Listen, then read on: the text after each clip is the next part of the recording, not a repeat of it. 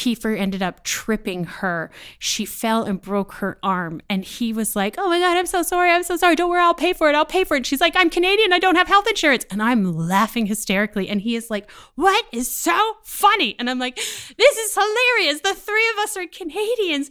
And your grandfather gave us free health care. And now we're in America where you're going to have to pay for her health care. You don't think that's hilarious? And he was like, No, I don't think that's funny at all. And I was like, This is the most amazing moment as a Canadian.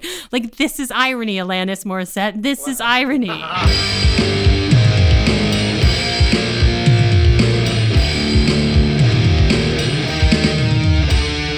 Hello and welcome once again to the No Name NYC podcast. My name is Eric Vetter, the host and producer of No Name and a Bag of Chips, New York's longest running comedy variety show. By the way, for those of you paying attention to what's going on with us, looks like we're finally going to be making our return to live shows of some sort this fall. We'll keep you posted on that. The voice you heard up front was Jillian Thomas, our first foreign born guest. She's from all the way over in Canada really enjoyed talking with her. You know, I, I know her work here. I really didn't know about her past, and it was fun getting to hear about her. Plus, I mean, she's got great stories. Wherever she goes, she always got stories. And she's a very funny person. And, well, we hope you enjoyed our conversation with her. I enjoyed our conversation with her. We'll get to that in a little bit. In a recent episode, I was talking about having stumbled on a playlist. I was looking for something else. My phone decided to call up a playlist of one hit wonders of the 70s. It was a combination of me being too lazy to get up and turn it off and just the kind of fascination you get when you encounter stuff that's a little weird. It really got me thinking a lot. I, like I, I had to keep listening because I was fascinated because you know, this was a different time when entertainment wasn't as fragmented. You know, you had very few places where people could find their entertainment. You had a certain number of radio stations, a certain number of TV stations, and if something was really popular, everybody knew about it. So you get these people who have this hit, and it's like the only thing that years later that they are remembered for.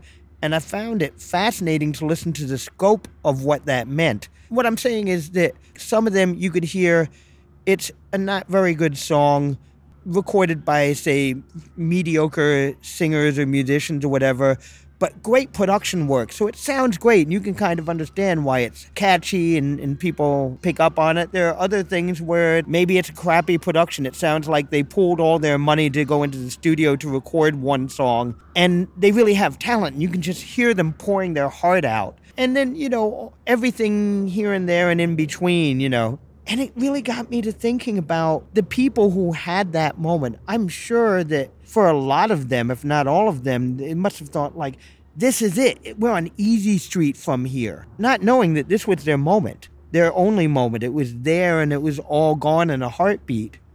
I wonder how did they deal? Some of them it ruined their life. Like, oh, I thought we were onto something and no one gives a crap for some people, you know, I'm sure they went on to lead a fun and full, rich life. And this was just a quirky little anecdote, something fun that happened to them along their journey. I'm not someone who seeks out where are they now kind of columns or whatever, but I, I do wonder, especially for people in the arts who have that moment, whether it's an actor or a singer songwriter, and I wonder about that stuff.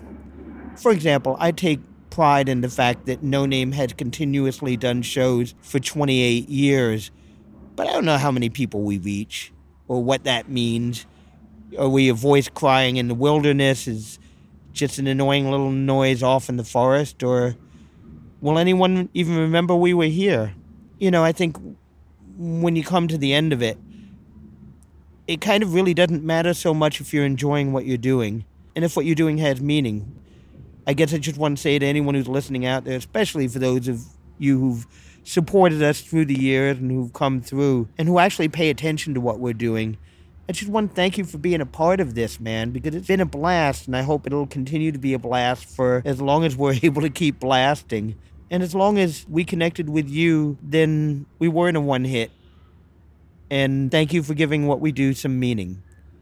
Now, is anyone listening to the podcast? I don't know, but if you are, you got a great conversation with the wonderful, engaging Jillian Thomas. We'll get to that conversation in just a minute after this word from our sponsor.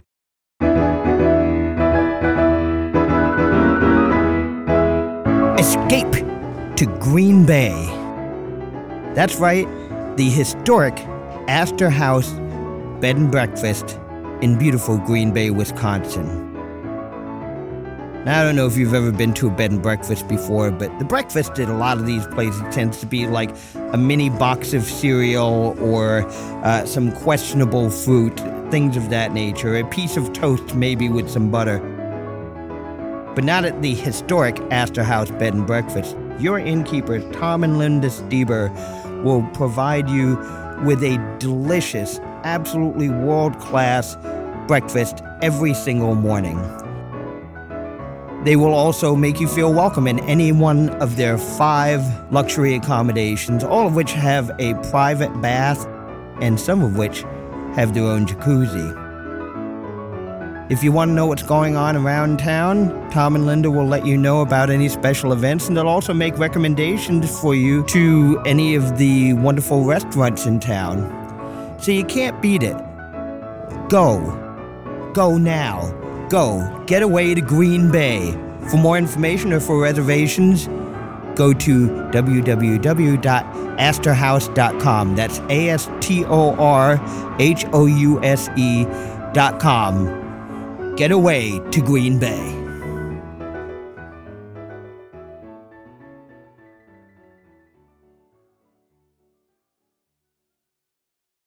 I'm aware of this, and I can't remember where I first became aware of this, but I don't believe I've ever asked you about it. Before you came to our country, you were known in Canada in some circles as the Queen of Pot Comedy. Is that accurate? yes. I, I mean, it is a name I gave myself, uh, but Oh, okay. So you weren't like elected or there was no, overthrowing of the old queen. or oh, there was an old queen, which is why it was such a big deal that I chose that for myself and started calling myself the Queen of Pot Comedy. But I ran the longest running comedy show in a marijuana cafe. Oh, is that, is that a Canadian thing? Yeah, very much a Canadian thing. At least in Toronto, there's So you like don't a, have to go to Amsterdam for that? no, no. Oh man, I, I all those frequent flyer miles. Oh my God, forget about it. Just Crap. go north. Just take a Greyhound. Does that still work? I don't know. Megabus. That's it. Megabus. You got to take the Megabus. yeah, right? Yeah. Just go north. I went to university where my first class, we're talking, I mean, I'm old. So, and I went to university when I was 17. So we're talking like 1993. My first class was movement. The guy walked us down to the naked beach, which was on campus. He took his clothes off, he rolled a joint, smoked it, passed it around, and said, Let's get to know each other, kids. And I was like, Where the fuck am I? I came from Winnipeg. That's not Winnipeg style. That wasn't my Winnipeg style. It's it's been less than five minutes, and I completely see Canada in a different light now. How long you been here?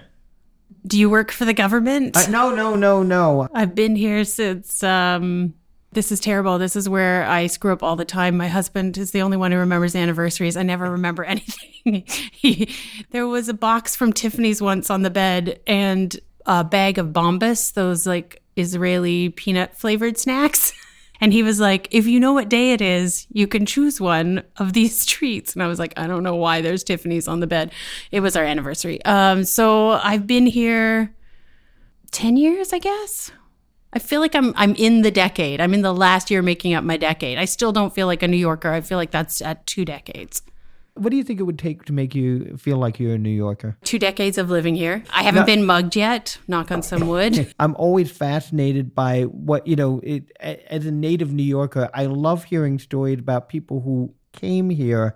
A lot of people have this defining moment that, like, okay, now I'm officially a New Yorker. yeah, I would say uh, being on the four five train rush hour and using my elbows to move the Wall Street boys out of the way. All those finance bros. That's where I say I'm still Canadian, but my elbows are American. I saw one of them hip check an old lady out of the way so he could get the seat. So, eh, so, And so- ironically, the only guy masturbating in front of me in front on a train was in Toronto. wasn't even in New York. I haven't even had a masturbator yet. you got to get out more. Seriously. So you were born in Canada. Where were you born? Canada, Winnipeg, Manitoba. Winnipeg is the city, Manitoba is the province, Canada is the country. And to make it easy for the Americans, my weekend trips to America would include Fargo. That's how I explain it. It's near Fargo. So when that movie came out, I was one of only three people who knew where Fargo was. When I was a kid, I watched The Electric Company, and they had a character Fargo North Decoder. and uh, Is that the show that had the li- like a person in a Spider-Man costume at some points? uh, yes, yes, they And- added Spider Man along the way. There's also the the program that the original cast had like Morgan Rita Freeman, Moreno? Rita Moreno, Morgan Yes. Freeman, Bill Cosby. Ooh, yeah. Uh, yeah, so it's, it's, Did he it's- draw with a big marker? And that is not a euphemism. I mean, on the show. That's what I remember. Did he have a? That sounds terrible. Did he have a very thick marker that he drew with during that show? I I don't recall that. It, it's possible, but I, I Your sound recall. engineer is chiming in with a head nod. I just want to say. Uh, oh, okay. Well, you know, uh, because as a Canadian, that show was was not something I saw a lot, and then as Right, my as my age, I don't remember. if there were Muppets on it, you would have seen it. oh yeah, yeah, um, yeah, Muppets. Hello, everything, everything revolved around the Muppets uh, and Snoopy. But um, Definitely. but yeah, oh my God, Snoopy was the best, and Garfield. Garfield crept in there for a while. Um, Yeah, and and then he crept back out. I know, and then there was a re- speaking of crepes. Uh, no, I don't think it was a crepe restaurant, but it was. Uh, there was a Garfield themed pizza restaurant in Toronto. It just folded, but it only opened in the last five years, and I was like, "Who? The, They missed their window. who the hell?" Exactly. Although, although in all fairness, Popeye's fried chicken came long after the peak of the, the strip and the cartoon. so- Wait, is that actually named after Popeye? oh yeah, yeah. It, it actually, What? I mean, I, as far as I know, I put it this way: I know that for for many years they had like the Popeye cartoon. You know, his face was was on like their stuff. Oh my God! You I had no idea. I've never eaten at a Popeyes. I had no idea. We didn't have a Popeyes, no, but you had Garfield pizza, so but that was you in know, Toronto. bragging to who? Yeah, seriously. Winnipeg, we had Hunky Bill's pierogies. He had his own like infomercial locally, and he had commercials locally uh, in Winnipeg. So we were known for our pierogies, and we're also the Slurpee capital of the world. yeah, Americans got so upset with Winnipeg winning 10 years in a row that you guys fought 7 Eleven to have the competition canceled. And then, Really? Yes, it had to be canceled because Americans were so upset that this town, Winnipeg in Canada, kept winning Slurpee capital of the world. First of all, it's not something to brag about. That's a lot of sugar. Also, it's just the weirdest, weirdest thing ever because I will go home. It will be minus 39 degrees Celsius, and there will still be a line for the 7 Eleven Slurpee machine in February. So it is a sickness. Uh, I do believe sugar is like cocaine, and hello, Slurpees, pure sugar. Um, so it explains a lot about Winnipeg right there, but also Americans. Doesn't that just tell you everything you need to know? Well, I'm thinking this: you got the brain freeze before you even get out the line. so wait a minute. I, I think we got lost somewhere along the way.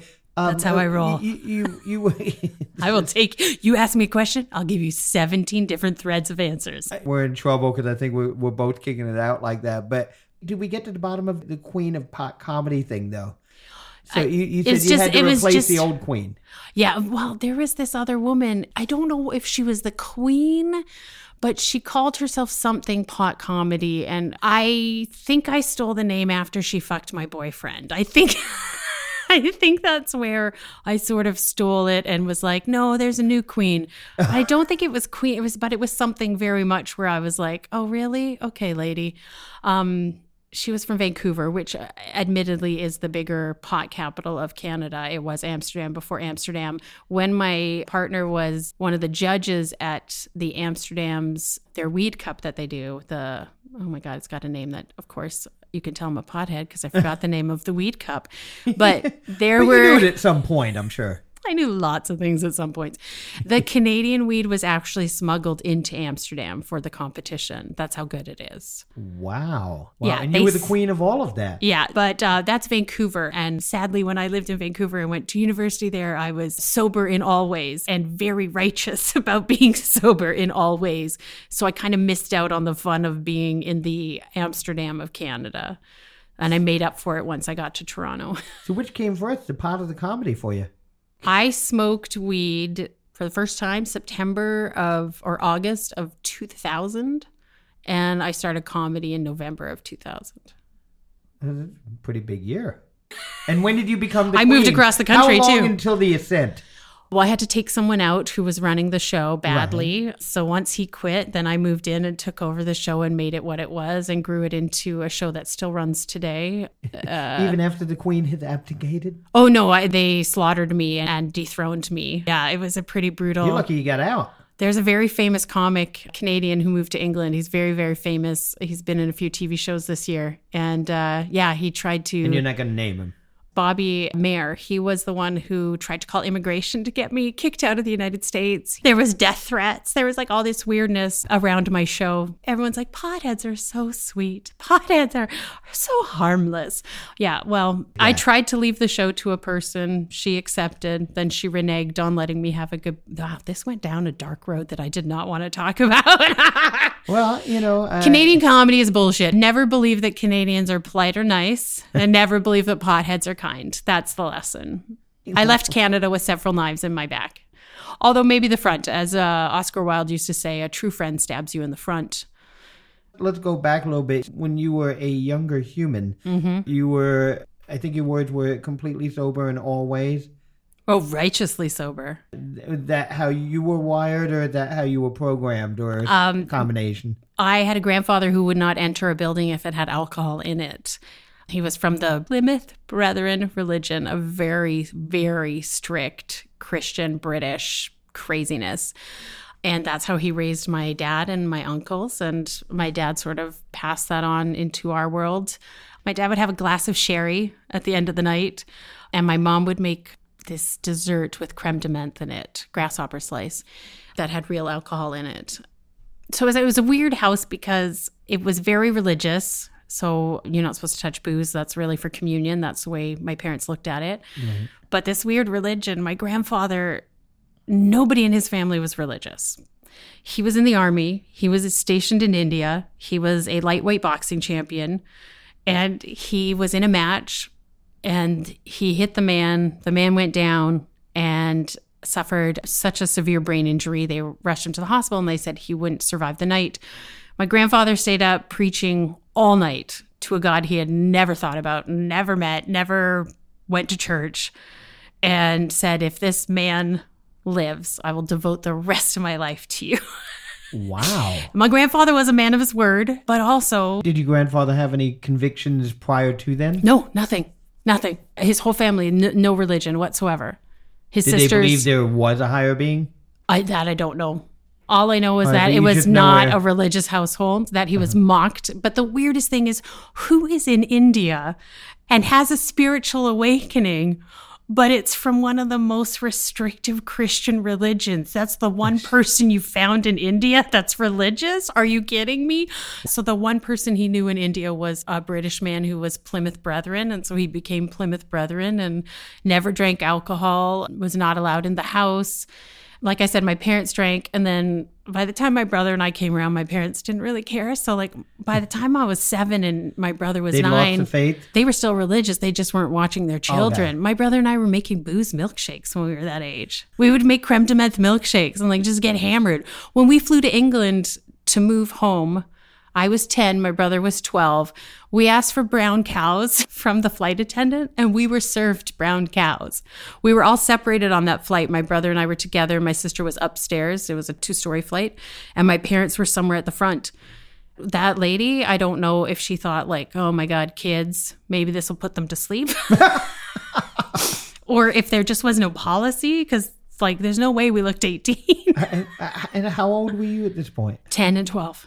So And we'd been drinking for three years. My mom always says, that's terrible that you say that. And I'm like, no, we started drinking at seven and nine. We were making booze milkshakes all the time. And then when I was 16, my boyfriend, my first love, was killed by a drunk driver. And I became the most holier than thou lady on the planet about drinking. And I never drank from that moment until I was 21 when I lived in New York City for for a brief time. If the government is listening, I was just hanging out with some friends for a few months.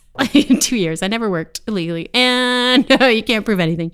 I was righteously sober, and I would go to parties, and I wasn't like, oh how dare you drink? I was just like, can I have your car keys, please? Can I have your car keys, please? And I would drive mm. everybody home. I just made sure everyone got home safe, and I got really crazy about that for several years. Mm-hmm, and mm-hmm. then I was sitting in a bar in New York City. I just turned 21.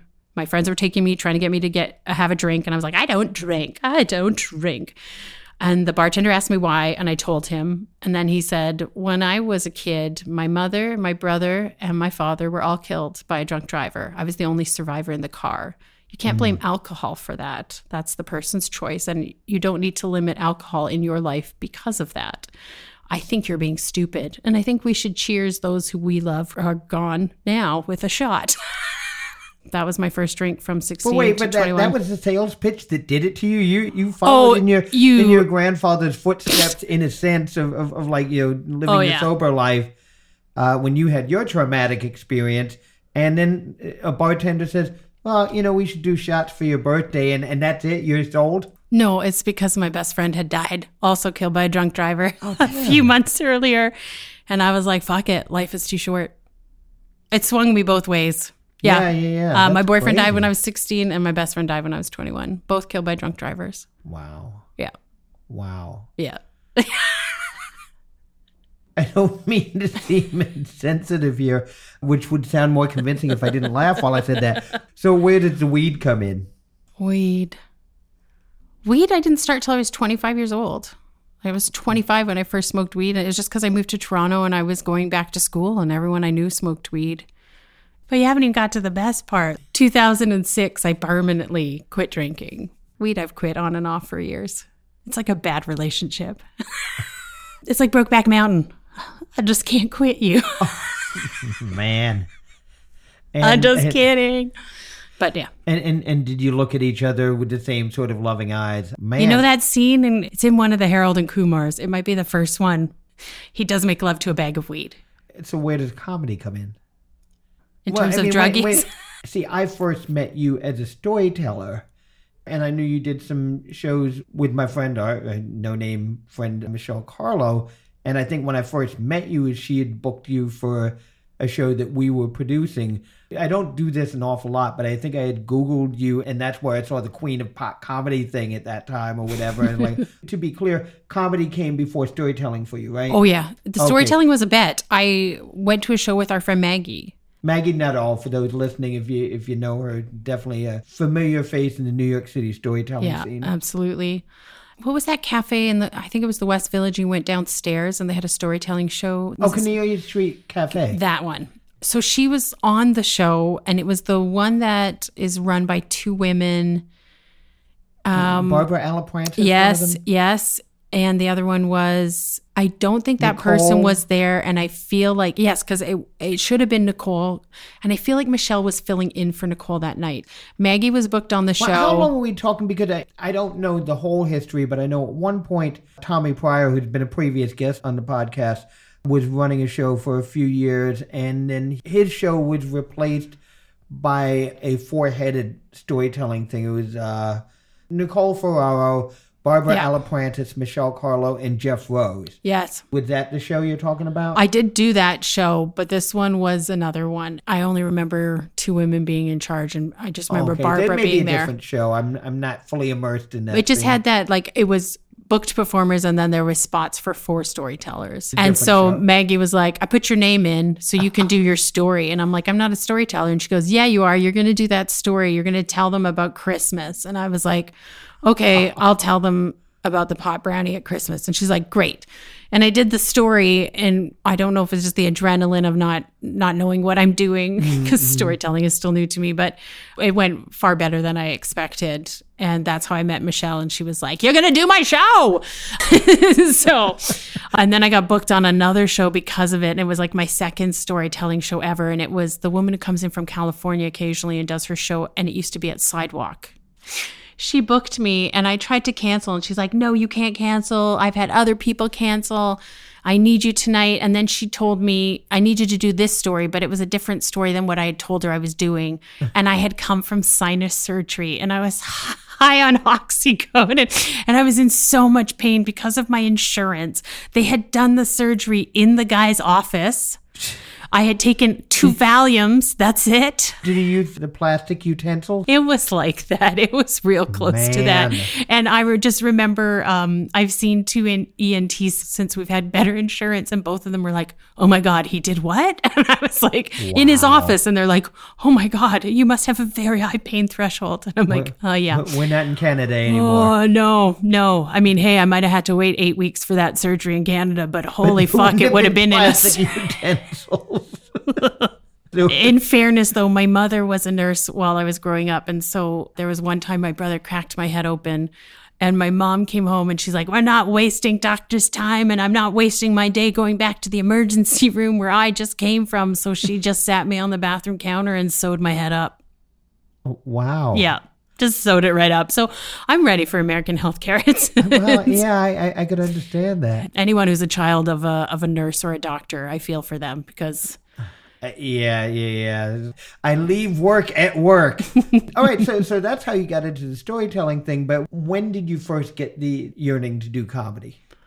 Oh, um, I think I, I knew I wanted to be a stand up because uh, for Christmas one year, my brother got Kermit, my sister got Miss Piggy, and I got Fozzie. And I still have my stuff Fozzie Bear. And yes, I know he's a terrible comic. I don't care. That there was just something about what he did um, that made me go like, "This is what I want to do." And also just sort of the Muppets in general. They had a show. It was a variety show. I mean, right now I produce a cabaret show that's exactly like often like the Muppet Show. often there are crazy things that You- happen. You were preaching to the choir, my friend. Oh, you know it. You know it. That's why, I mean, I met Frank Oz, and people don't really. I tried to explain, like, I lost my mind, and, and Frank Oz had to, and I mean, he grabbed me and held me outside in Central Park because I was freaking out meeting him. But I said to him, like, my whole life is because of your art. Like, everything you've done. When I was a kid and got picked on, I looked to Super Grover for strength. I loved Super Grover. When I knew what I wanted to be for a living, it was Fozzie Bear. I wanted to be a stand up just like Fozzie Bear. And that's, he's Fozzie Bear. Um, my brother had the Ernie doll. I had Bert because I loved Bert because he was weird and liked birds. That's Frank Oz. And I said to him, and then on top of all that, you're my first feminist hero. You're Miss Piggy. And he said to me, I never understood that. I never understood the power of Miss Piggy until Gilda Radner. And then in my head, I'm like, oh my God, Frank Oz is talking to me and he's telling me a story about Gilda Radner. Oh my God, this is the most amazing day of my life. And I started to like, oh my God, oh my God, and like shaking. And it's also like the middle of summer and I'm sweating profusely because it's just so fucking hot in Central Park. and he's introduced uh, the Muppets Take Manhattan because they're doing a, the week of movies is all New York themed right, right. I- and he I told some funny stories and like so when i was talking to him and and he's like so I had no clue until Gilda Radner sat me down. She was doing the show and she says to me, You have no clue how important Miss Piggy is going to be for little girls. She's so powerful. And he said, I still don't really understand why. And I said, Frank, because you wrote her as a man. No female character had been unapologetically driven, unapologetically self confident. Miss Piggy was insanely self confident. She knew what she wanted, she knew how she looked, she knew she Took a looked amazing. nobody. Exactly. And, and if you got in her way, she karate of- chopped you. Regardless of gender identification or creature. Yes. And she was unapologetic in who she loved. Like I just everything. And I said, that's why she's so powerful. As a little girl, I had never seen a female character written like that, performed like that. That's why you're so powerful. And that's when I kind of was like, I'm gonna start crying. And then he, and that's when he just he just held me. And he just he literally grabbed me and held me. And now we call him Frank Oz, my fake best friend. He know- did tweet know- at me twice after that. Oh, he twe- nice. he liked to tweet of mine and then he tweeted at me once and I was like, "Oh my god, we're totally best friends." I, I will not I will not discredit your story at all. You know Vonda Handsome, right? yes. You know she was trained by him and, and Oh, Henson. Yes. Oh yes. Yeah, you, you, she talked a little bit. Uh, she was another of our guests. I'm, I'm keeping this all uh, in the family here. Um, but you know, she was a previous guest on the podcast, and she talked about that a bit. And it's just like It's an I can't wrap my brain around yes. that. That that's her reality. That that was her. Like just when she was sitting in the same room as me, I was like, "Oh my god, I want to ask her so many questions. like, just tell me about your life. I just want to know everything." Because what a life! Oh my god, that woman has had like eighty lives. Yeah, yeah. I mean, there are a number of people who She's on the original SNL because Yeah, of the yeah, yeah. Muppets. Yeah, because she- remember when Jim Henson wanted to do adult Muppets on episode. SNL? Yes, and then Lorne Michaels was like, "No, this does not work." He- as much as I love the Muppets, it didn't work, but it was kind of fascinating to make them try and make oh my it work. gosh, you know? yes. I appreciate what he was trying to do, as you said. Yeah. But oh my god, like when you went to a Muppet movie, you knew the adults were laughing at different things than the children. Like I already thought he accomplished that goal. we haven't talked a lot about this, but I did hear you once say that Fozzie was who inspired you to be a comic, and I just love that, and I'm so glad you said that because I, I was like, I made a promise to myself I wasn't going to trigger you to say it, but I was hoping it would come up. You know, usually you ask people, say, well, you know, I, I, Richard Pryor inspired me. And the moment I saw George Carlin, I knew, you know, Robin Williams changed my world. Fozzie Bear made me want to be Yeah. a comic. That is the most most awesome origin story ever. I mean, in fairness, we were raised by British people in Canada, so our comedy was constantly Monty Python and Fawlty Towers. I also love just the Muppet sketches. My favorite was the dance ballroom sketch because it was just a series of one-liner jokes. Oh, yeah, yeah, yeah. They were old school, like vaudeville. laughing. Oh God, it was like so. That was also what I wanted to do. I was like, what they do, it's just so funny. It's so ridiculous. But then I, I just became more like Waldorf and Statler as the years went on. She calls that art. Uh, What a tough break for art. Whoa, whoa, whoa, whoa, whoa, whoa. So, they so- did have some good lines though. No, I, I love Statler and Waldorf. Are you kidding me? So good. um, I identify a little too much after all these years. But, Yeah. uh, but so, when did you first seriously think about doing it, and when did you actually first get on stage to do something? I had a show in university. I went to university for theater, and one of the shows was uh, a Canadian play, and it was written about a female stand up comic and her life. And I performed that. It was written by a woman who happens to be a female stand up comic, but she wrote it as a fictional character. Okay. It was probably several comics that she knew put into one. I did that, and the the professor's notes were while I love your acting, I think you have a real gift here that you need to explore. Were you thinking of acting at the time, or was it just something to do while at university? No, I wanted to be an actor as well as a comic. With, with, the acting impulse first? Uh, again, it's the Muppet Show. I just wanted to do sense. what everything they did. And theater school was um, sort of a natural thing. And also, it took me four provinces away from my family. So that was the additional bonus. Get me the hell out of that house. So, theater school. Yeah, so and she gave me notes. and, and then you were she- given the note. Yeah, and then she made me host the Theater Students Association. We had like a fundraiser pub night or whatever it was, and there was performances. Everyone could do what they wanted, and she made me host that, and that sort of got it going. And then honestly, my parents were going through a really right after I graduated from university from theater school. My parents were going through a pretty horrible divorce. And unbeknownst to either one of them, they had each offered to pay me to go back to school because there was this comedy program um, at this college. It was a brand new program. It, so I was the second year of this program that they ever had it, where Joe Flaherty's brother is one of the professors, where our musical director is the guy who ran the program itself. The head of the program was the second musical director at Second City he was thanked by Mike Myers in almost all of his speeches. Um, so this guy knew everybody. It was this woman taught sketch. She was very, very well known from the Groundlings. She had moved back to Canada. Her mother was Maureen Forrester, one of the greatest opera singers in the world. Her father was a violin virtuoso. And here she was, she was my sketch teacher, but she was famous for being the Philadelphia cream cheese angel in all those oh, commercials Wow. just to, to be in her presence. She was a phenomenal teacher, Linda Cash. So, like, that's where it started. We were taught sketch, stand up. stand up sketch writing we had to write we had to write a script for a tv show we were taught by Lorne Frohman. He wrote for Richard Pryor's kids show. He would always tell Oh, us, yeah. like, I wrote for Richard Pryor's show. And then we were like, he wrote for his children's cartoon or Judith Light's ex boyfriend. It was a weird group. It was really expensive, and I had no money to go and do it. I was trying to be an actor in Vancouver and in England. And yeah, my parents were divorcing, so they each gave me money.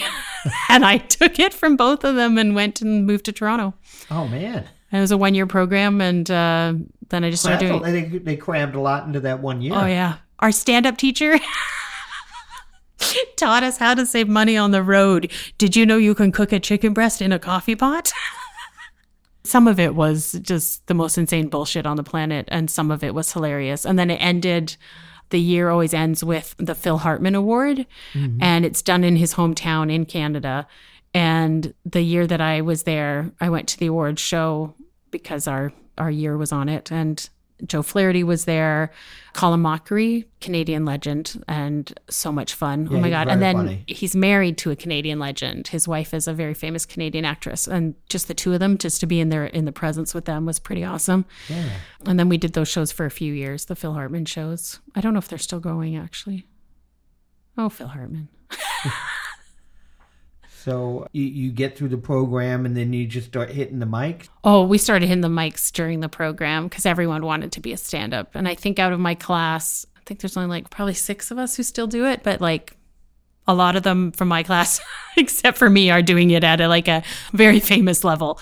And they're all still working. And one was a writer Any for. names we might know here? Oh, just uh, like my old roommate and uh, classmates is uh, was a writer for Conan for years.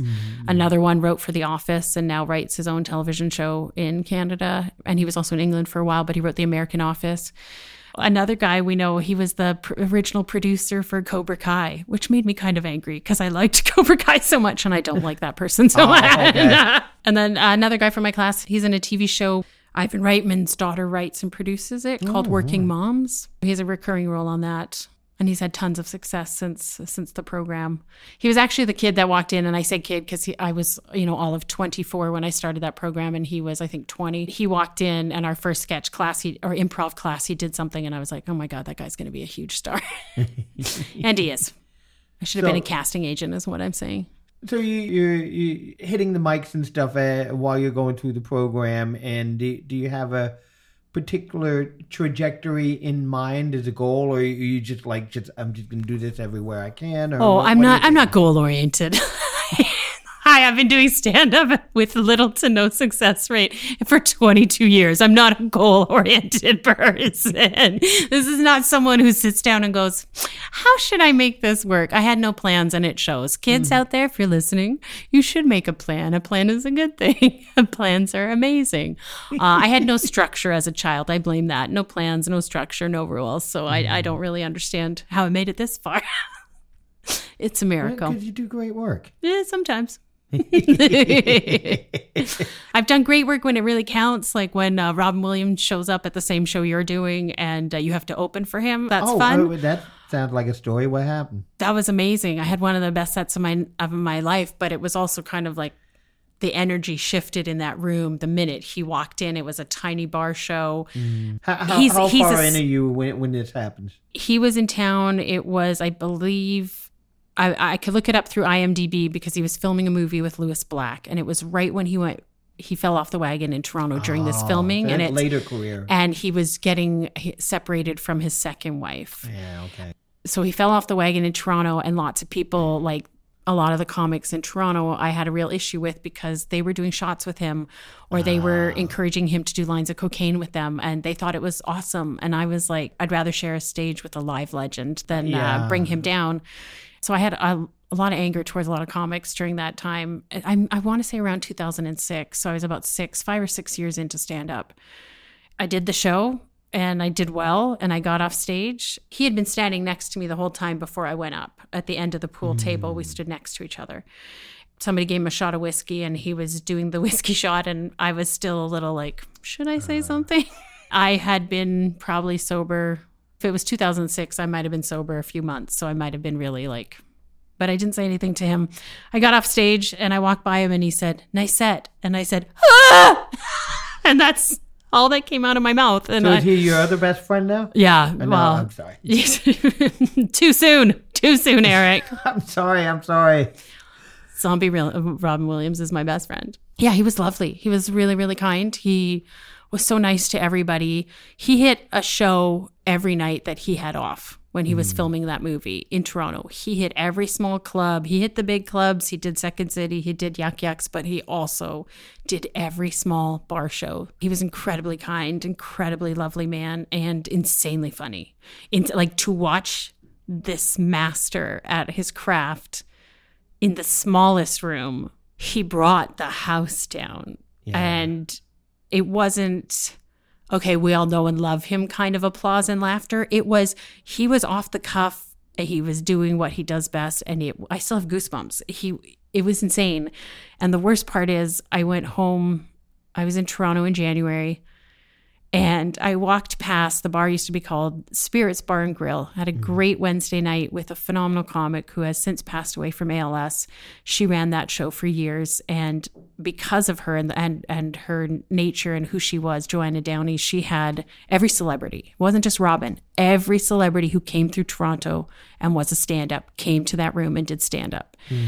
And it is now an A and W.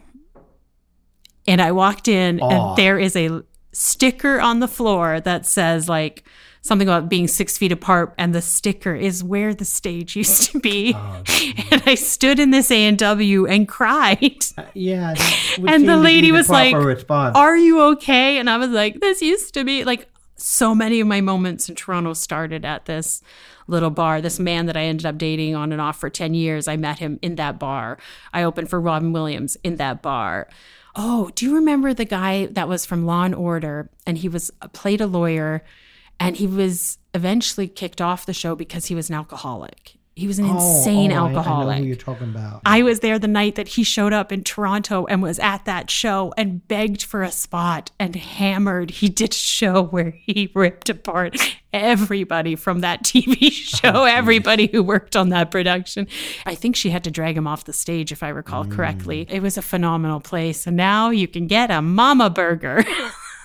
Um, it's some, you too, can eat a Papa burger. punchlines to settle on one, I know. and it's all sad. So horrifying. Two questions, they may be intertwined. How far did you get with stand up and performing in Canada, and what led you to New York? Oh my God. Okay. So, Canada, it, a few things are weird. I did several television shows. And when I got to New York, they were like, those are called ghost credits. We don't count anything from Canada. Jeez. uh, which I was like, wow, that's awesome. I very early on in my career, probably too early, I was asked to do the show called The Toronto Show, and I had to do stand up on it. And the musical guest was Ron Sexsmith, who's a huge Canadian musician. Yeah. It was a really, really big deal. And I remember my best friend had bought me tickets to George Carlin that night, and it was going to work out perfectly. I was going to tape my first TV show doing stand up, and then I would have enough time to go to the theater to see George Carlin. I'm so nervous on this show. I must have been two years into stand up. And Russell Peters was supposed to be the host of this show. Russell Peters is a huge comic Yeah, now. yeah, I know. Uh, but he fucked his audition over.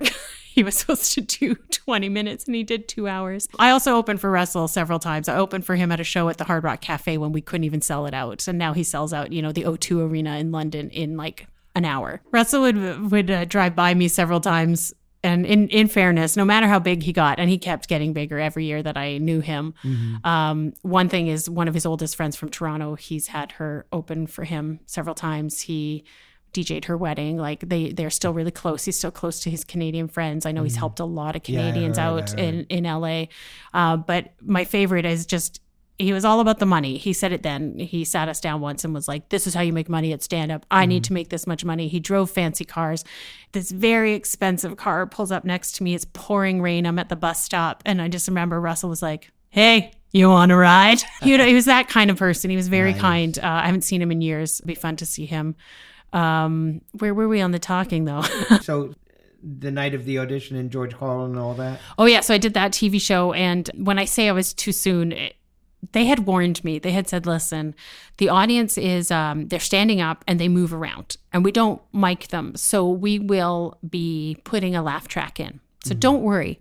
Also, this audience, because we're moving them around, they're, they're not really into comedy all the time. Don't worry if you don't get laughs. Just don't worry. They just kept saying, don't worry if you don't get laughs over and over and over again. I was told by the producers. So I get out there and my first joke killed and I got such laughter that it threw me off and I couldn't remember my second joke. Oh, and you see this moment where I take a breath And then I look at my hand because I had written my entire set on my hand, and you can see it on television. And it aired Christmas Eve. So thank God a lot of people didn't watch it, but a lot of people did. So yeah, I had a few TV times where I did stand up um, and I did some sketch shows where I was in sketches, just like silent on camera. I had two very successful shows. I had a monthly show called The Mary Jane's a Comedy. It's still running, so it's now in its 22nd year. I had the show in a marijuana cafe uh, called The Hot Box, and that show ran for 10 years. And then the person I gave it to has started her own show there and has been running it for 10 years. Pretty nice legacy. Well, nobody nobody knows, but I had fun. Well, it was such a rough exit from Canada that I, I don't really think about anything legacy wise. But I will tell you that when I came to New York, and uh, I think sometimes people think like, oh, you've been doing this for a long time, you're not that successful. Oh, you smoke a lot of weed. I've had twice where people have done my material on stage in New York and I've had to confront them. And one of them, she did my material in her one woman show at a festival. And I confronted her not on opening night. Mm. And I was sitting next to the artistic director and he looked at me and said, Is she doing your material? Did you help write this or is she just doing your material? And I said, mm-hmm. Oh, she's just doing my material. And I had to confront her and talk to her. And she didn't think that they were my jokes. And that was really a beautiful moment because I was able to pull up a TV special I had done for Out TV oh, in Canada, man. where I opened for Bruce Vilanch, where almost the entire material, the entire set she had stolen was solidified right there on television and over 10 years old. So don't tell me I don't know my own material. So then I said, no, I, I knew right away it was my material. And then she shifted gears and said, oh, I thought it was a tribute. I thought like I was allowed to do your material if it's in tribute. And I go, well, then in tribute would mean I get part of your profits and it should say co writer on your mm. flyer. So we went back and forth and we agreed to a price. I talked to my friend who wrote for Conan. I talked to my friend who's one of the most famous comics working in Canada. I talked to my friend who's a playwright and I came up with a number. I talked to a producer. My friend's cousin is the producer at Colbert. And with those four people, I came up with a number and asked her to pay me, which she did. It was one of those moments where it's like, you might think I'm new to this country and that I'm new to this comedy, but no, I've been doing this a while and I've got proofs. So that was brutal. Wow. Wow, that's mm-hmm. insane. Worst part is the festival let her come back the next year. Oh, and I'm like, man. when you're a festival based on artists and artists bringing their own personal work to a festival, it, uh, what kind of message are you sending to the yeah, other artists? Yeah. Is when, that a festival you ever participated in? Oh, yes. Yeah, I did a show there for five years in a row. Leads us to why I live in New York. I was doing this festival. Uh, I came down with a friend. He was producing Canuck Cabaret. It was a midnight Canadian themed cabaret at this festival. We decided to do it every freaking night of the festival. We were talking Wednesday through Sunday mm-hmm. for two weeks. And those first few shows, I think it was just the staff, and not a lot of people came. and we did it for five years, and, and it was a lot of fun. The first year we met a woman, and all the Canadians who had come down, she's like, Next time you come, for the festival. I'm going to do a Canadian show. My show's at eight, your show's at midnight. It's in the same neighborhood. It's going to be great. So we all show up and we do this eight o'clock show, and there's hardly anybody there, but there is a, a guy filming and then about five audience members, and then the rest are comics that I've known or are from Canada. Right. Jen Perney is the comic, and we do her show, and it's a lot of fun. And it's my turn, and this guy heckled me, and that's one of my specialties. You want to see what I do best? Bring on the heckles because I will take you down. I took this man out. I obliterated him. But because of the lights, I had no clue who it was. Not a clue. After the show, everybody was on the midnight show. So this guy who was filming and is a friend of Jen's, his name's Rob, and he's like, "Well, guys, I, li- I live right across the street from the theater. So why don't you all come over and just hang out? We've got about an hour. We can order food, and then your show's at midnight." And we were like, "Oh, that's so wonderful." And I sat next to this man, and within half an hour, we were nerding out about Star Wars and holding hands. and then I spent two weeks with him in New York, and then I flew home to Canada, and he f- flew to Toronto and took me on a date. Oh, wow. And the thing is, a year to the day that we met at Jen's show, um, I was in New York. He'd flown me here to celebrate our year of knowing each other. I told you he's the only one who remembers anniversaries.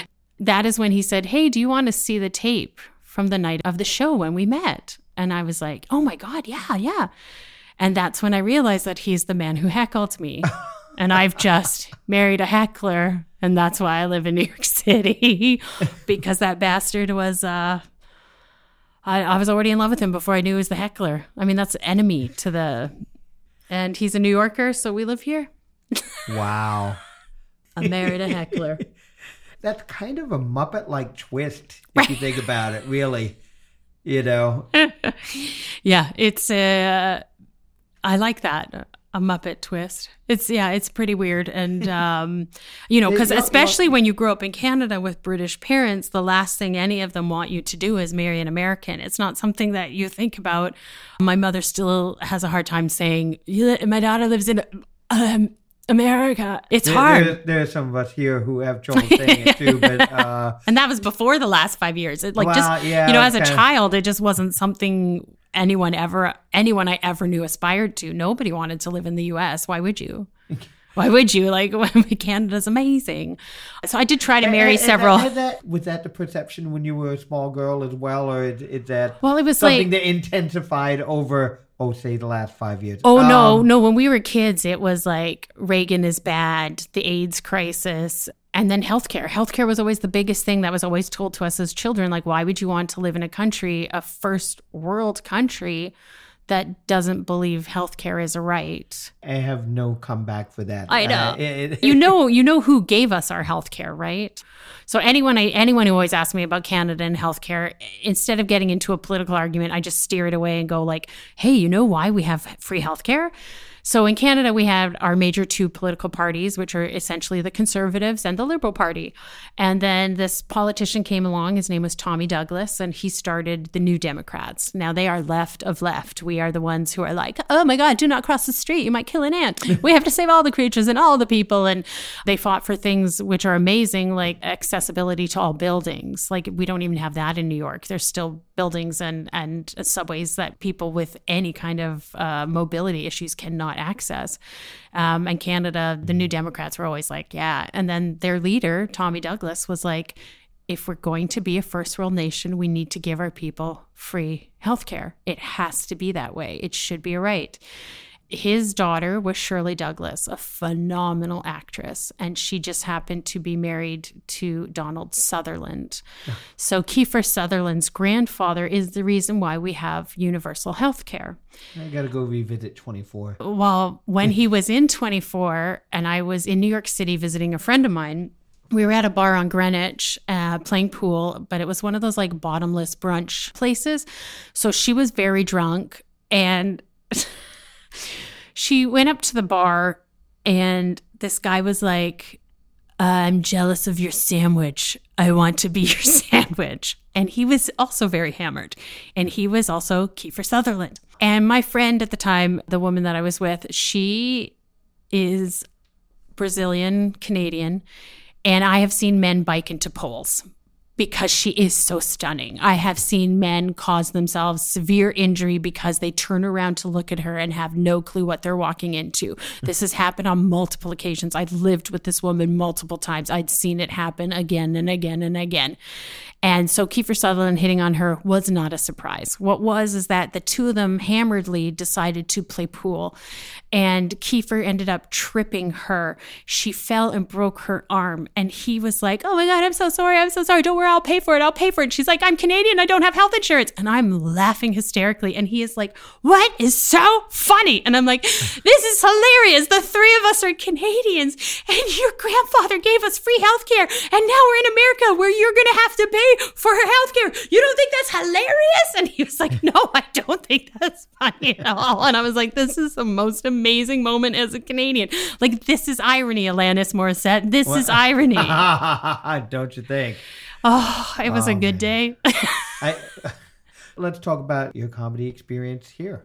You're staying here? Honestly, it depends on 2024. I cannot, I cannot live under, I can't, when there's a feminist liberal leader so close by, I cannot live under I- Trump I if he wins.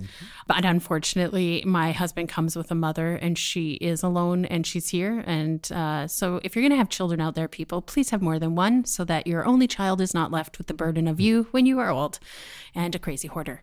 So we're stuck here as long as she's alive. Well, That's not talk- an let's talk- oh. invitation, and I'm not looking for any help on the situation, people. Please do not misinterpret that. We're just here as long as she's here. Well, what about the comedy here? What about the performing? Oh, God, who knows? Eh, but I mean, how have you found performing here? It's weird. I've had some like amazing experiences and I met some phenomenal comics who took me and just said like, "Yeah, I'll give you a chance." And I thought I did well for them and then I, it's hard to get back up.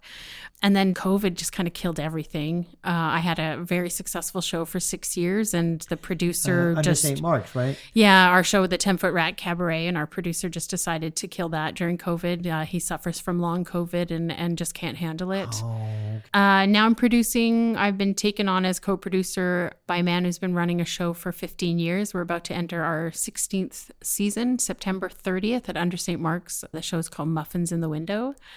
It's hosted by a phenomenal drag queen, Katrina Slippery Slide. She's Katrina before the hurricane, is is what she calls herself. Uh, and that's just a friend of mine I've actually met through comedy in New York. And he's been running the show and recently was like, I think I, I need a co producer. So he asked me to come on board for that. And that's been, that show's insane because he wants it as a cabaret where anyone can come and try. You you desperately want to try being a performer, come to the show. It's going to be supportive. But he also has like insanely famous people who just show up and want to try out their new material. Like Jeff Hiller showed up. I love him. I love him. I had no idea he was on the show, and I walked into the theater, and it was a night I was on the show before I was producing, and I was like, "Oh my god, Jeff Hiller is here! uh, this is awesome." Uh, but New York is is just and uh, been been running for for 15 years. You say, right? yeah. He used to If you have haven't caught this, you got to get out and see it, man. He used to be at a theater that he ran called The Cow. It was called the Center of Whimsy. And it was over on, um, once you get it into the Lower East Side, I'm like, where's the grid? I can't figure out where I am. It was like on Bleecker or Broome, you know, like one of those streets. And he had that theater for years. And then he was at the Crane and now he's at Under St. Mark's. Under St. Mark's on the 30th, 10.30 p.m. It's an amazing show this Is it month a monthly, a weekly? monthly cabaret last Friday of the month. This season, we're kicking off with Kelly Dwyer. Oh man, she's great. Yeah, all the way back from California. We got Jen Perney, who's back doing stand up. And our musical guest is Jackson Sturkey, who is a phenomenal singer, songwriter. Uh, if you haven't seen him, you should. Anyone. He's got his own show at Pangea, but oh my God, he's phenomenal. And we also have prizes. Hello, super fun prizes. They used to be before I produced. they used to be junk Stephen was getting rid of. Uh, now it's actual like new things that I've been able to source. So, uh, other than this show, which you're you're producing and you're performing in it too, yes? yes, yeah, Okay. sometimes. This month I will be. I'm there when people drop out. Anything else regularly on on the, No. these days? no, except for my uh, a friend of mine in Canada. We we started it this week, so we haven't recorded it, but we're starting a podcast called F is for Fat or the F word, um, because he's keeps sending me articles and I need to discuss them with people. So that's our next project. I, I actually count me among the people who would want to hear that. Well, did you hear the, about the, you know, everyone's praising, oh, Brendan Fraser's having this enormous comeback. He's in a movie called The Whale, and it's Darren Aronofsky, I think, did The Whale. And it mm-hmm. got like a mm-hmm. six minute standing ovation at Cannes, and the Toronto Film Festival gave it a standing ovation. And Daryl saw it, and he's like, again, it's an overweight person who has no hope, who makes bad choices and eat bad things and dies early. Like, what is new there? What is exciting there? Like, why are we watching this? And why is this this phenomenal comeback?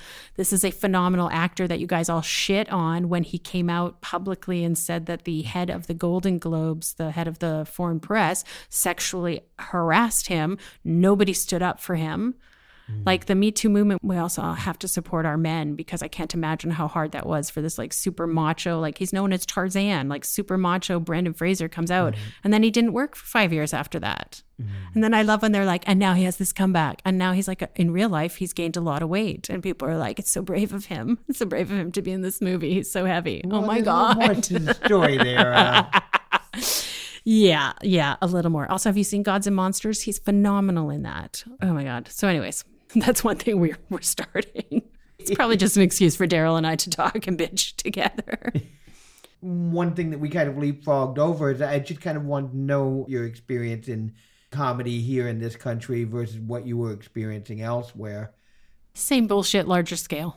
That's really it. Oh, Did you, you find it harder to crack? Like you, you talked about people, you know, you, you had done good work for, but then didn't get the call back. Was that yeah? I also more of the same, or was that uh, different in its flow than in Canada? It's just so different because there's just so fewer people doing it in Canada. Yeah, and then yeah. when I was coming up in Canada, there were two comedy clubs in Toronto, and those clubs were weird because if you got in with Yuk Yuk's, and Yuk Yuk's owned the majority of clubs across right. Canada. The owner is Mark Breslin. He's a small, petty little man who always told me I wasn't commercial enough to be successful. Who also told Jim Carrey that he would never make it and was part of the group that used to like crookneck him off the stage when he was like 14 to 17. He was brutal to Jim Carrey and like, hello, look where Jim Carrey is right now. I would call him quite successful. So, you know, any he, he, now you're following in those footsteps. It's just a, it's a crappy organization. So they yeah. were terrible. Nobody wanted to work for them. But if you did work for them, you weren't allowed to do any other shows. The company in a company town kind of. Yeah, and it, and it was a lot of bullshit, a lot of sexism, a lot of racist bullshit uh, one comic quit because he's indigenous and there was some real issues there. Then I don't know if you guys remember there was that woman. She came to fame by doing, um, she does fat shaming videos on YouTube. She has a huge following on YouTube. She remade the This Is America video and it was like just oozing with white privilege and was like the most disgusting thing ever. And her name's Nicole Arbour. Mm-hmm. And I started with her. She came up from Toronto and she was a terrible stand up. I loved following her because it was like picking up the pieces and it was always fun. I hated doing shows with her because she's an awful human being and I don't like her. And I've, I've been very public about that. She doesn't like me. Not a big deal. I'm sure she doesn't even think about me. But the company, Yuk's, yeah. when she got national attention for her fat shaming video. She ended mm-hmm. up on The View. And while I don't like her, Yuk Yuk's chose to put up her original headshot and then out not only how old she was, but made fun of the way she looked. Mm. And I was like, I don't want to work for a company like that. So that was pretty funny. They're all terrible people. Yeah, fuck you, Yuk Yuk's. I said it. You can go fuck yourself. But wow, do they grovel to people when they make it when they make it really big and then they end up back in Canada and they grovel quite a lot to get them. There's a woman now that has just exploded in the States. Like she just opened for Bill Burr at the Air Canada Center at the arena in Toronto. Mm. But she lives in LA. She's huge. She's amazing. She's phenomenal. But I remember, like everybody else in Toronto, Yuk Yuk's hated her, never thought she was funny. Other clubs shit on her as other clubs came up. And she always had to do her own shows, and her own shows were amazing. And now she's exploding, and it's quite joyful to watch. It's mm. really, really amazing. Have you New found- York, I had a club experience, probably the worst moment of my life, and probably set me. I stopped doing stand up for about six months after because it was so demoralizing. But I had to do an audition for a club and it was like after their regular show and it was like just all dudes in their 20s and i know that it is the comics job to make the audience laugh no matter what but holy crap they were just like well, there's a woman in her 40s i don't give a fuck what she's saying. Like everyone sat with their arms crossed in the front row. And then i forgot my jokes I just forgot everything I'd ever done for 20 years. It just went out out of my head because I was like, "Oh my god, I can't believe I'm back here. I fucking hate clubs." I had watched the show before, which made me angry because all the comics were like, you know, your stupid Schwarzenegger jokes, your Bill Cosby jokes and your I fucked a prostitute joke. Great white men. I'm so excited for you that you all have the same boring jokes. And it was all that kind of bullshit. I got into my head and it was awful, but uh the old man who owns the place, he insisted on talking to me after. And he's like, That was terrible, but you've got presence. got a hell of a lot more than that. Uh, well, listen, I'm glad you've made it through this point in, in pandemic. Uh, we survived. We're here talking. Uh, yeah. that, that means we're winning. I have to say, like, seriously, you're a wonderfully entertaining storyteller and a very funny comic. One of the reasons I'm excited that No Name will be returning this fall. I can't announce dates and places because we're still talking about what's going to work. One of the things I'm most looking forward to is, is having you back in our place when we're doing shows so I can see you do your work again. Thanks. We've had a lot of fun at that show. There was one night I remember every single performer ended up talking about their dead best friend, and it was the funniest night ever at Word Up. I mean, it's comics. You have to understand that we take pain and directly Yeah, turn it one of the into jokes. nights, it right? Was no, out. it just worked Yeah, out, and it just happened that one person, one person started and talked about their best friend dying, and it just happened that another comic was had just buried their best friend, and then I've lost my best friend, so we all just talked about it, and it was the funniest night ever. Megan uh, Nettle was on fire that night because she had just buried her best friend. Didn't didn't even one or two of the people who signed up at the end of the night? You know, we always have a little bit of open stage time at the end of our shows. Didn't even one or two of those Yes, folks. yes. There- well, I might as well join talk in. about yes and they all talked about their dead best friend and we were like this is it's like um john oliver had a person on when david rakoff died david rakoff the author Yeah. his brother is a very famous comic in canada named simon rakoff so i've known simon for years and when his brother died i knew that he had just published a book and about a week after his death, John Oliver had one of their best friends on to talk about the book and promote the book. Mm-hmm. And at one point, the two of them are laughing hysterically. They've said something about like only a dying man would write a book in iambic pentameter because that's his last book, I believe, was either in iambic pentameter or something else. It was crazy. And they're laughing hysterically. And then John Oliver just looks at the camera and says, We're laughing because if we don't laugh, we're going to cry. And that was just like, oh, yeah, yeah, that's Yeah, yeah, that was one of those nights.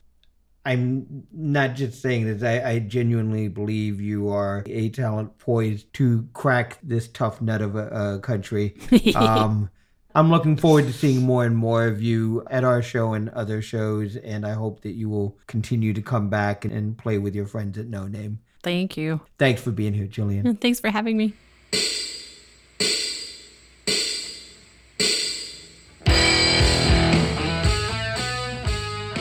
Hey guys, thanks for hanging out. I always enjoy talking to Jillian Thomas, and I particularly enjoyed getting a chance to do this because it gave me a lot of insight into a world I've never seen. You know, the, what the Canada Stand Up Club world is like, and what it's like for someone who gets established there and then try to come over here and, and, and do the same thing. You know, we, we always hear the stories of folks like Martin Short and Eugene Levy and Joe Flaherty, all those SCTV folks, Catherine O'Hara and uh, Andrea Martin.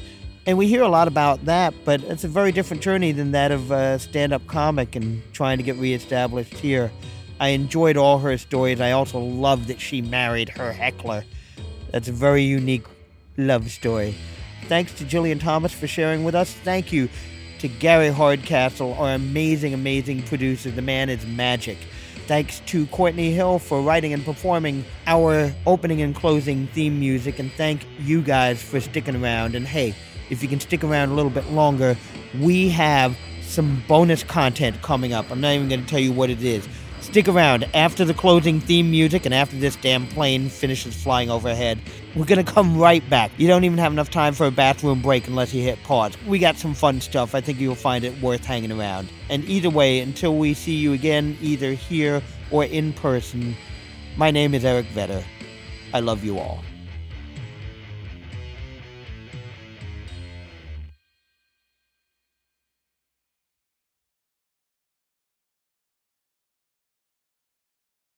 Hey y'all, thanks for hanging out for our bonus content. One of the things about talking with Jillian Thomas is she's someone with a million stories. Of course, you know, we can't contain everything in an episode without going to a five hour miniseries. I've heard her tell this story on stage on a number of occasions. It's actually become a regular part of our annual holiday episode. If you've ever had uncomfortable times with your family at holiday time, you will appreciate her pain. I'll leave it go at that.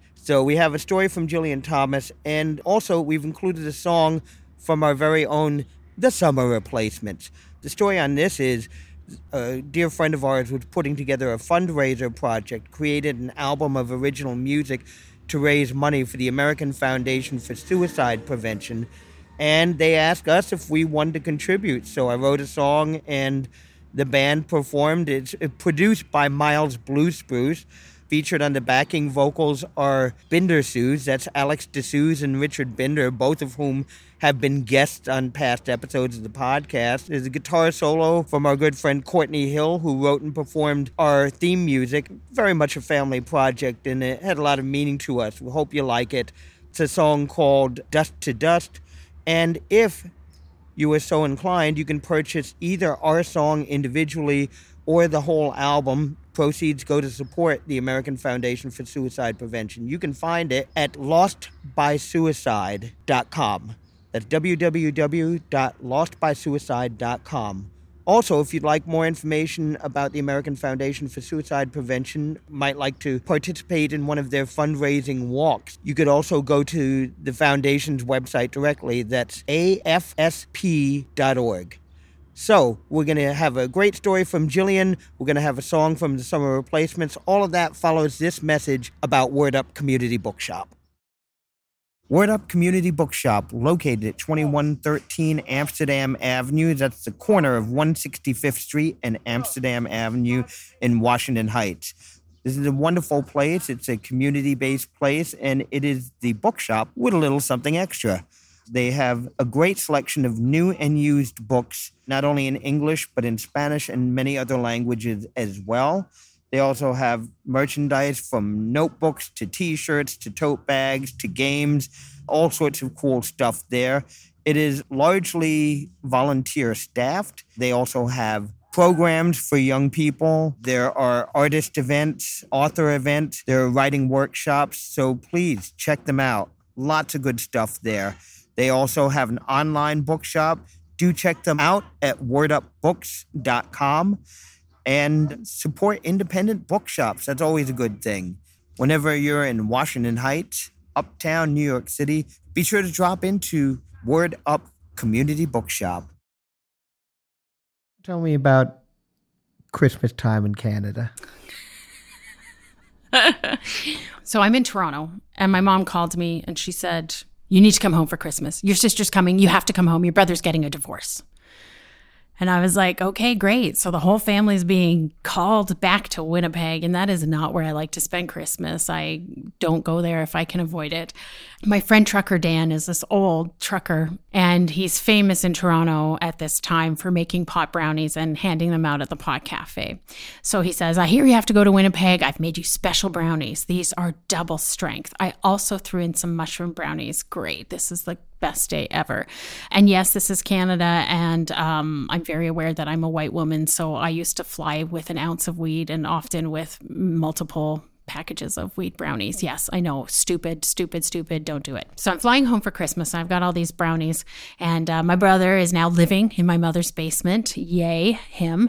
I am single. I am a stand up comic. So my mother thinks we're both the worst children on the planet.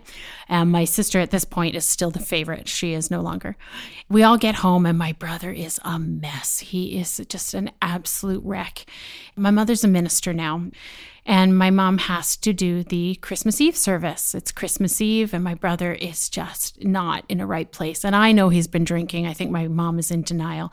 And my mom says, I've got to go to church. Are you guys coming with? And I'm like, no, I think I better stay home with Ross and take care of him. If I take care of him, my mom leaves. I meant, hey, Ross, you want to do some pot brownies with me? And he's like, oh, yeah, totally. So I remembered what Trucker Dan said. They were double strength. So I broke it in half and we split a brownie. Everything seems to be going well. My brother's drinking wine, and I am just ready for this brownie to take over because it's been a rough trip to Winnipeg. All of a sudden, my mom gets home and she's like, oh, She's so disgusted I can tell you both have been smoking weed. You're both high as kites. I can tell that you're high as kites. I'm going to bed. It's Christmas and you're ruining Christmas. And I'm like, great, okay, fun. So I'm like, well, I'm going to bed. And my brother's like, I'm going to bed. And so we're like, see ya, have a good night. And I'm having this like amazing dream. I am making love to Benjamin Bratt, one of the most beautiful humans on the planet, when all of a sudden in the corner of the dream, this little boy appears and he says, Can somebody help me? And I remember looking at the little boy and I was like, go away, go away. But the noise does not stop. And it's just, can somebody help me? Can somebody help me? And I wake up and I hear, can somebody help me? And my brother is standing outside my door and my mother's bedroom's doors, which are like right next to each other. And he is screaming, can somebody help me? Can somebody help me? And my brother is like just losing his shit. And I get out and my mom gets up and I walk him over to the sofa and I'm like, you're okay. You're okay. And my mother's like, what did you do to him? What did you give to him? I went to church. What did you do to him? And I was like, oh, I don't. I just gave him some pot brownies. And my mother's like, you gave him those pot brownies. I can't believe you gave him those pot brownies. And my mother, with her little arthritic legs, she's like, what else did he take? What else did he take? And I was like, I don't know. He was drinking red wine. And my brother's like, I also drank two Red Bulls. He drank two Red Bulls, a bottle of red wine, and ate pot brownies for the first time in 13 years. And now he is losing his shit. My mother goes running to the computer room and she's like Googling red wine, uh, a, a, a Red Bull, and weed. And she's like, it equals death, Jillian. It equals death. And she is screaming at us from that room and running back and forth to take his pulse and check him. And I know as a stoned person that when you're having a bad trip, the worst thing that can happen is people around you screaming. So as my mom leaves the room and goes back to the computer, I look at my brother and I go, dude, you just gotta go with this, man. You just gotta let it take over. You just gotta go with it or you're not gonna have a good time, man. You just gotta go with it.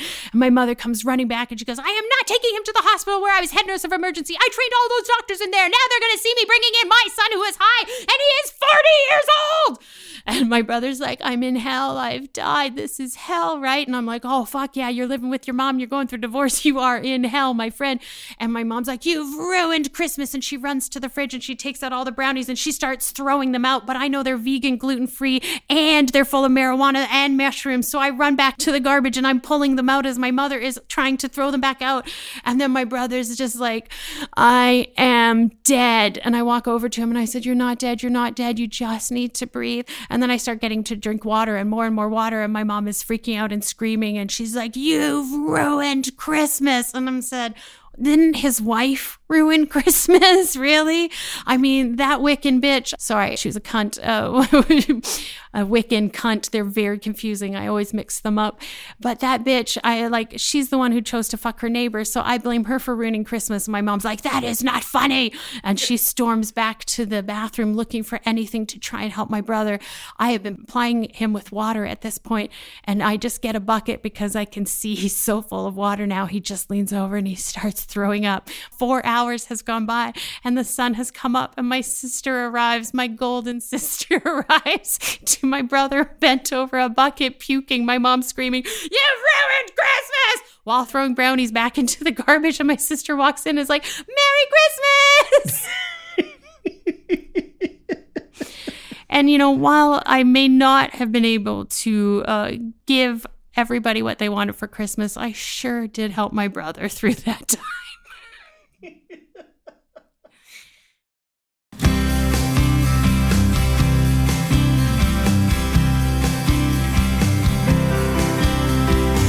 your dreams have turned to dust, take your leave now if you must. Keep your faith and keep your trust. I will love you dust to dust. Forgive, forget, it's all the same. Keep walking to the light. Sometimes you've got to hope the day, Sometimes you hope the night.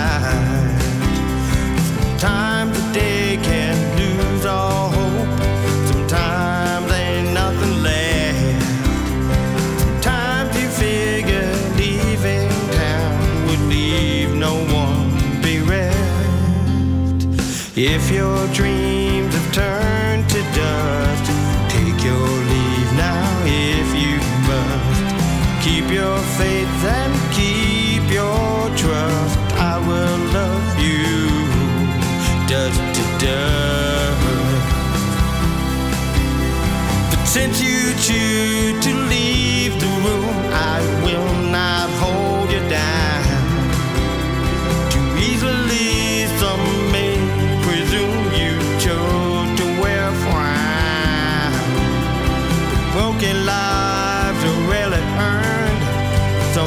don't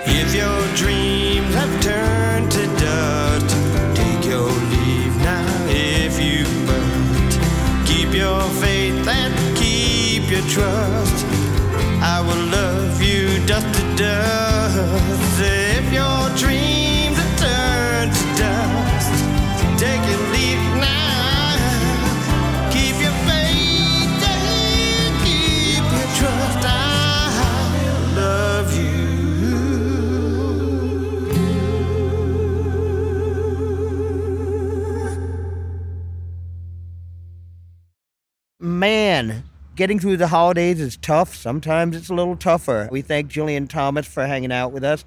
That is the only song ever put out there for commercial consumption by the Summer Replacements. If you feel like purchasing that or if you'd like to support the whole album, you can go to lostbysuicide.com. And if you want to support the American Foundation for Suicide Prevention or if you'd like to join them on their fundraising walks, go to afsp.org. We thank you guys for hanging out. We love spending time with you. Until we meet again, take care. I'm Eric Vetter.